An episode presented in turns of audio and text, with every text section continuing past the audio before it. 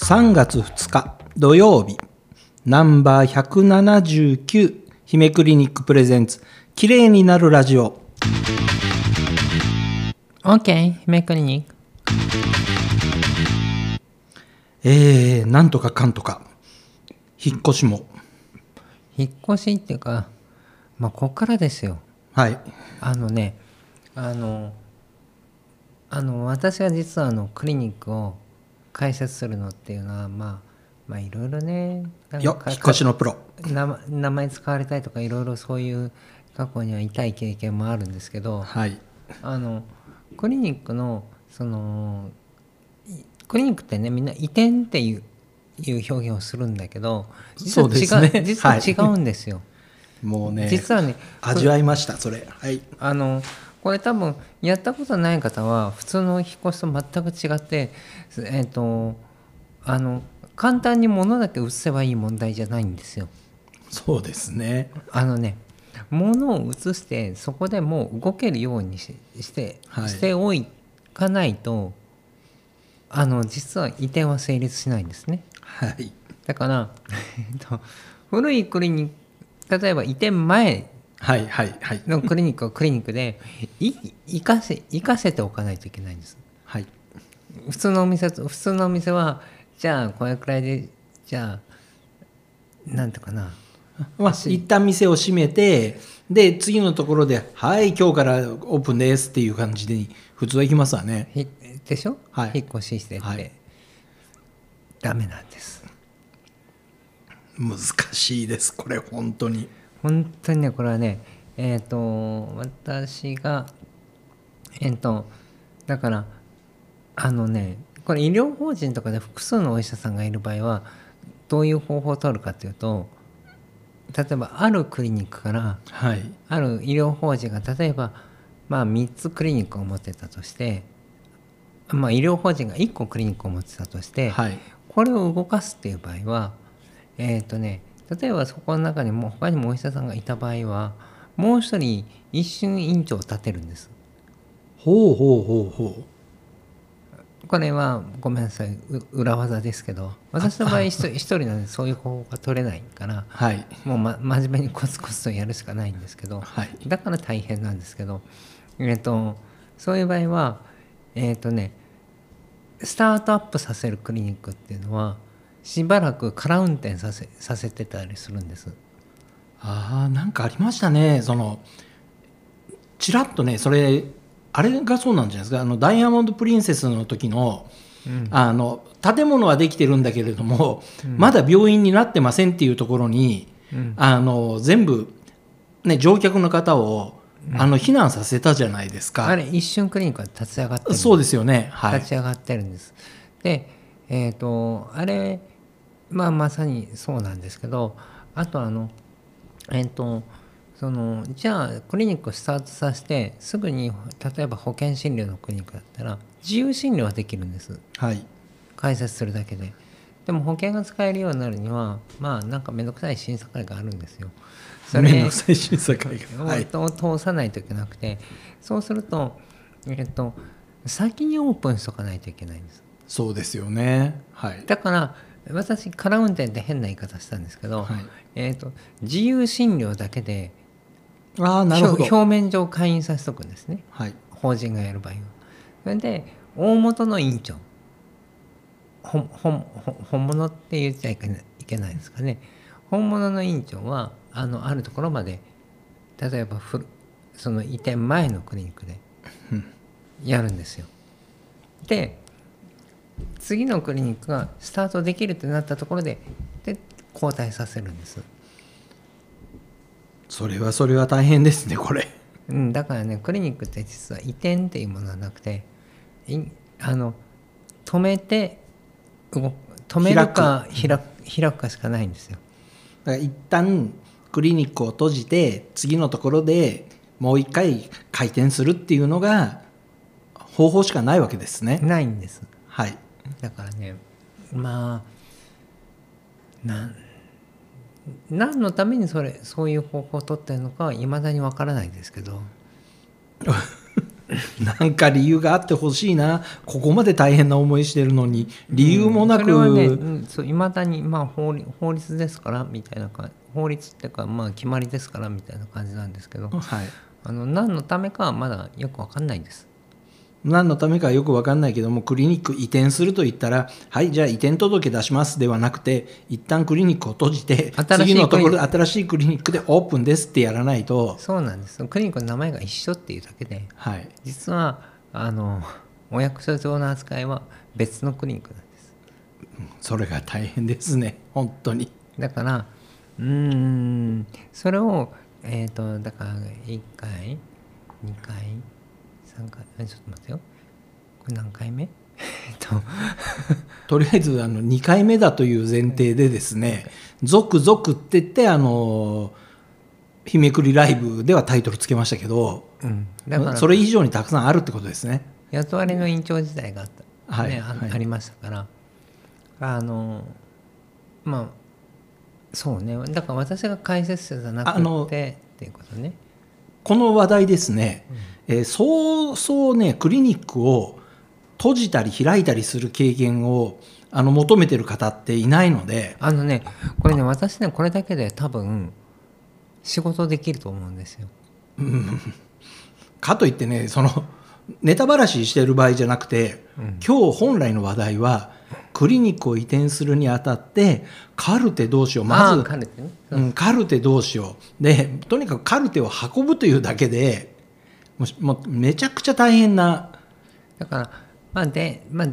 もあ、過去の過去のカルテあれ 5, 過去過去年分の5年分ですよね紙紙になってる紙のカルテあの紙にそうで全部が電子化されてないとこねはいだうんそれがまずかったんですよね。からその紙のカルテをどうやって運ぶってうんとにかく運んだベッドは重いわあの美容の機械がでかいわ重いわっていう以前に、あの大量の紙にでも、まあ、あれをほら倉庫に入れたじゃないですか、はいだから、ね、あそういうやり方が本当はもう正解だったんだけどはいなんでか前の時はクリニック持ってきちゃったっていうのが間違いそうなんですよだからクリニックの床面積のどんだけをそう紙のカル テが占拠してるかっていう、そうそれが問題だったんですよはいあれはもうだからもうなんていうかほ保存義務は保存義務であるのではい、あのほとんどのクリニックさんどうなんだろう、まあ、倉庫借りて保存してるところって大きい病院でもう多いんじゃないかなと思うんです。というよりもその電子カルテになってうんもうますますねあのマイナ保険証だなんだってとにかくその DX だ、ね、なんかいろんなことを言いながらうんどれもね正解がよく分かんないんですよ。あのね難しいのはね電子カルテになったとしてもはい、保存義務はその医療機関に発生するんですよそうですよねだから電子カルテってじゃあデータはどこにあるんですかもうクラウド上のものが最近はもうほとんどですよね。そうしたらそれは誰が保管してるのまあ、大きな病院なんかですと完全に自前で作って自前で保存っていうのも、まあ、ある多いとは思うんですけれども、うんまあ、あの小さなクリニックあの開業医さんたちが使うような電子カルテってなると、ほとんどがクラウド上にあるので、まあ、き基本契約を結んでお金を払っている以上向こうがきちんと確保してくれていて向こうが例えば、はい、例えばでしょこれが問題が出てくるのはクリニックを閉院した場合なんですよそうですねはい、もうカルテ代カルテの使用料を払わなくなるわけでしょ、はい、ここが今結構問題になってるんです実は。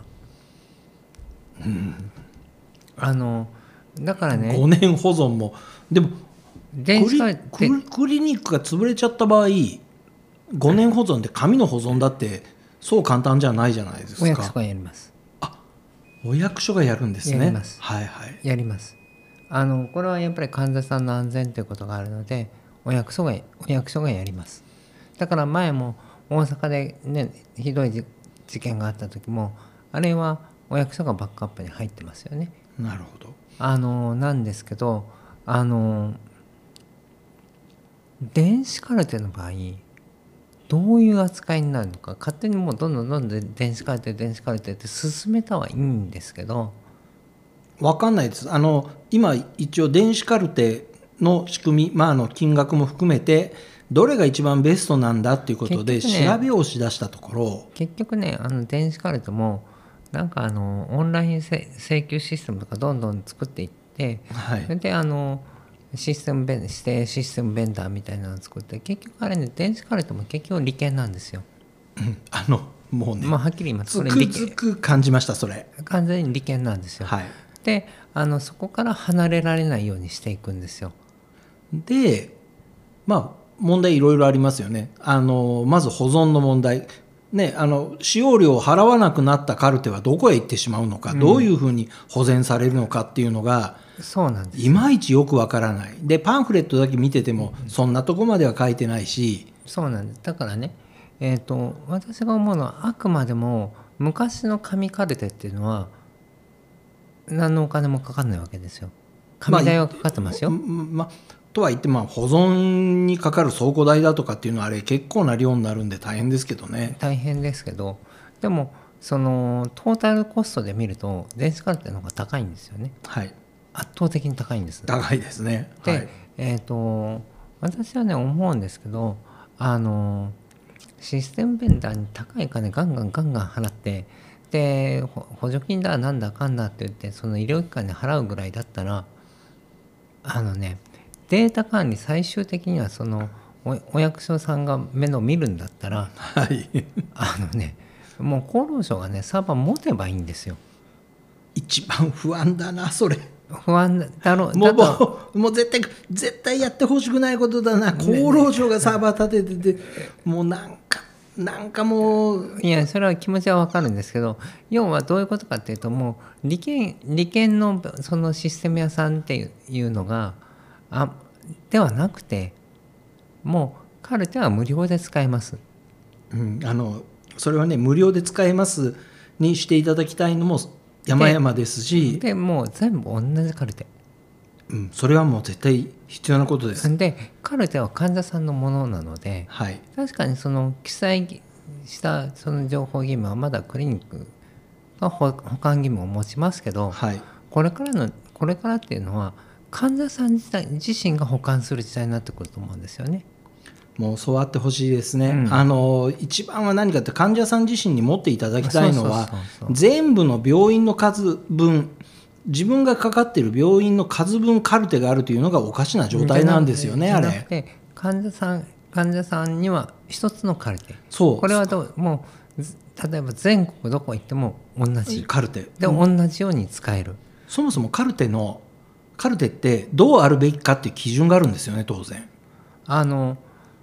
これがねはい、カルテ三原則って言うんですけど、はい、 それだけ守ってればどうでもいいって話で。どうでもいいんだ あのねあのえっ、と心象性心象性はいあのあの真に正しい正しいねはいかはいかあとはあの剣の見る読む、はい見る読むがはいちゃんとで きる。ね、はいとあとは保存性うんまあ今保存性しか頭の中にないですけどで今の電子カルテのシステムせっかくこうなんていうかなこれだけえその個人個人のスマホなり例えばもうこれからももうへもう変な話チップを埋め込むんじゃないかとかうんそういう話まで出てますよね。はいでそうなった時にえっ、とじゃあその人がデータとして分かるように持ち歩ければいいんじゃないその人がキーにななればいいんじゃないって思っちゃうんですよね。まあもちろん全部そうなんですけどまだまだねこれね夢物語でカルテの仕組みあのクラウドのカルテのねカタログをね読み漁っていくとね、程遠いってことがよく分かりましただってね一元化とにかくしてほしいですしあの、そうねまずもって今ねカルテが読めるかっていうと全くあれは読めないもうあのお医者さんごとの差が大きすぎる、とにかくあれでは難しいです。ということで、えー多分ねカルテの話題っていうのはこれ今回限りではなくですね何回かどうあるべきかという話はしっかりしていきたいというふうに考えております。